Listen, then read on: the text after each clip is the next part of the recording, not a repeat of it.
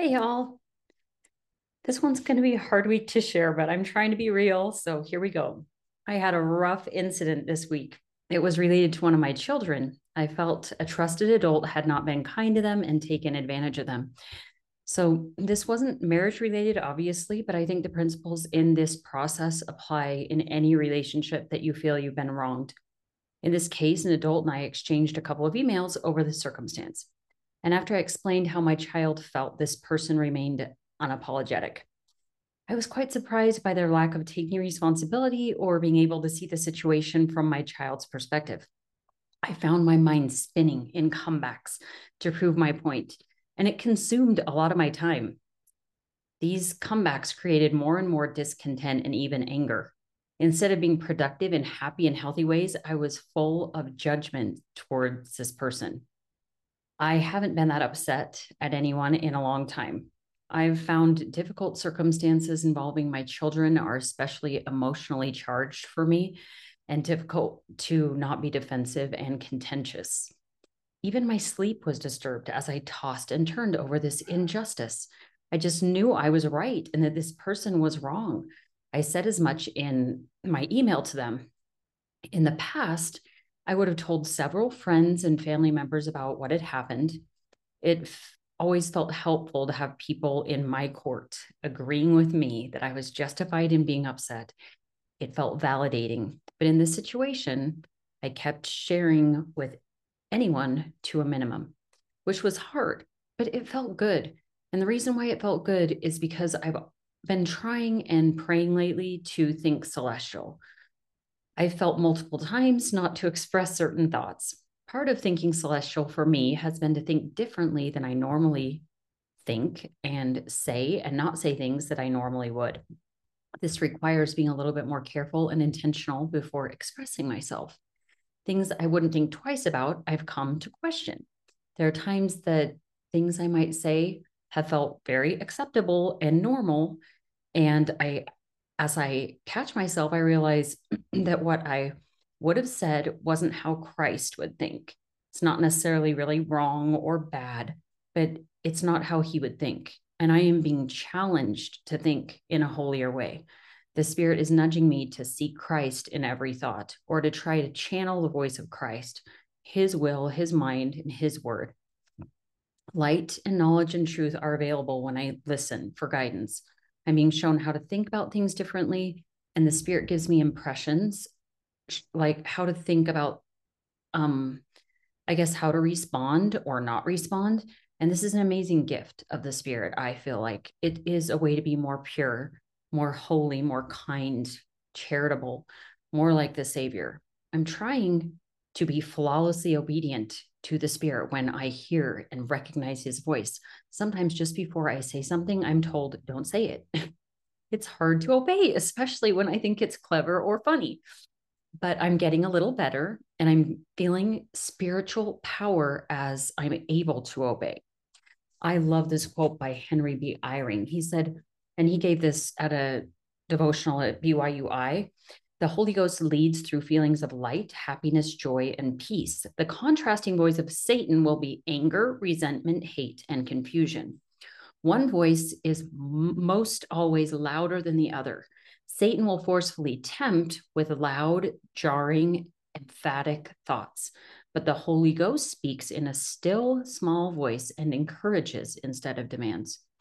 One of the tools, and this is still Eyring speaking, that I used after realizing that there was a difference in voices and methods was to pay attention more intently to all the voices and thoughts that were vying for attention within my mind. Doesn't this sound like coaching? I noted that the voice of the adversary was so much louder and disagreeable than I ever imagined. This was useful for me in that I realized whatever Satan was trying to rail against, there was always a counteractive prompting the Holy Ghost was trying to give. I began to analyze particular thoughts, taking notice of the tone and the tenor, and then I would obey the opposite, more quiet prompting, knowing where each thought or prompting was coming from and from whom. So, this gift can be acquired and stay with me or with you. The more often we listen and obey each time we are directed, the more frequently we will receive. instruction. So far, I've listened some of the time, but not all the time. When this situation came up with my child, I didn't listen. I had so much negative going on in my thoughts about this person that the spirit was not with me and I could not feel his presence. This went on for hours. Like when I was thinking of all the comebacks, when I realized the spirit was gone, I noted it. I wanted to rectify it. I actually noticed it when I was trying to do family history work and I was completely stuck and I was not getting any help. And usually I ask for one small second and I get lots of help and it, the heavens were silent and I noticed it. The thought that came to me was that I was being contentious with this person and therefore the spirit wasn't with me. That realization stung. I was just defending my child.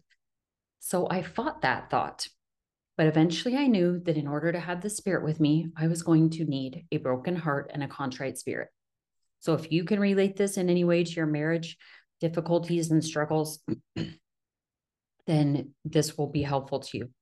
This is a basic law of the gospel and something I promise to do is to have a broken heart and a contrite spirit. But it is so hard. And I did not want to humble myself. As I meditated on this situation, I realized that I had I'd had two options. The easiest and best option would have been to not act or write the email in frustration and anger in the first place. I could have prayed. I could have waited for time to pass. I could have breathed deeply. I could have allowed my emotions and asked for the spirit to soften my heart. I could have done a model on what I was thinking. I could have shared my opinions in a kinder way. What I realized was that this option would have been much easier than apologizing and undoing what I'd said. I didn't feel reprimanded by the spirit as I thought about things this way. It just felt more like instruction. The scripture came to my mind I give unto men or women weakness that they may be humble, and my grace is sufficient for all men or women that humble themselves before me. A comforting next thought was that whether I made an apology and processed emotions or I didn't become contentious in the email in the first place, I was redeemed through Christ's atonement. He wipes the slate clean every time. He's already fixed it. No matter my decision, as long as I acknowledge what I've done, try to change, say sorry, that's the wonder of the Savior sacrifice. He heals us when we demonstrate a contrite spirit and broken heart, meaning we're willing to be teachable and humble. I'm trying to use this power in my life right now. I want to become more sanctified and holy in this life. Everything I do today qualifies me for the blessings of having the Spirit with me. The Spirit can make my earthly experience unimaginably more wonderful. I found I can't underestimate the blessings of having my life more aligned with Christ. Elder Melvin J. Ballard explained Do not let any of us imagine that we can go down to the grave not having overcome the corruptions of the flesh and then lose in the grave all our sins and evil tendencies. They will be with us. They will be with the spirit when separated from the body. Every man and woman who is putting off until the next life the task of correcting and overcoming the weakness of the flesh are sentencing sentencing themselves to years of bondage. For no man or woman will come forth in the resurrection until he has completed his work. I'm choosing to do as much of this work that Elder Ballard is talking about as is possible right now. I think it will be easier to do here than after I die. I also want the blessings associated with overcoming my weaknesses sooner rather than later. The end of the story is that I emailed an apology, which took me a while to construct as my mind was still screaming at the injustice of it all. But when I clicked send, I got the greatest feeling of peace and the spirit back. I felt a sense of God smiling on my efforts to be willing to have the Spirit with me continually. He realized the cost and he was happy with me. His work and his glory is to bring to pass our immortality in eternal life, mine and yours. And our making our way back to him, as messy as it may look, is our ultimate gift to him. He wants to be with us. Right before I sent the apology, the thought crossed my mind maybe I didn't have my own back or my child's back. I gave up, I gave in. But the Spirit quickly taught me this was false. Satan is quick to undo the progress we're trying to make, and he is relentless. That's why I was spinning in negativity so long that day. The person I emailed back and forth knows how my child and I feel, and it appears they aren't going to change their mind. So it's in the past now, and that's a circumstance which we know we can't change those. So my child and I now have the option to be who we want to be and find peace in Christ or stew and spin in our thoughts and fight against what is and possibly not be able to have the spirit with us. So those are my thoughts this week and I hope they help someone and I hope you are having a wonderful holiday season and seeking and expe- expecting and experiencing the miracles that we are promised as we follow God's plan. All right, we'll see you next time and thanks so much for listening.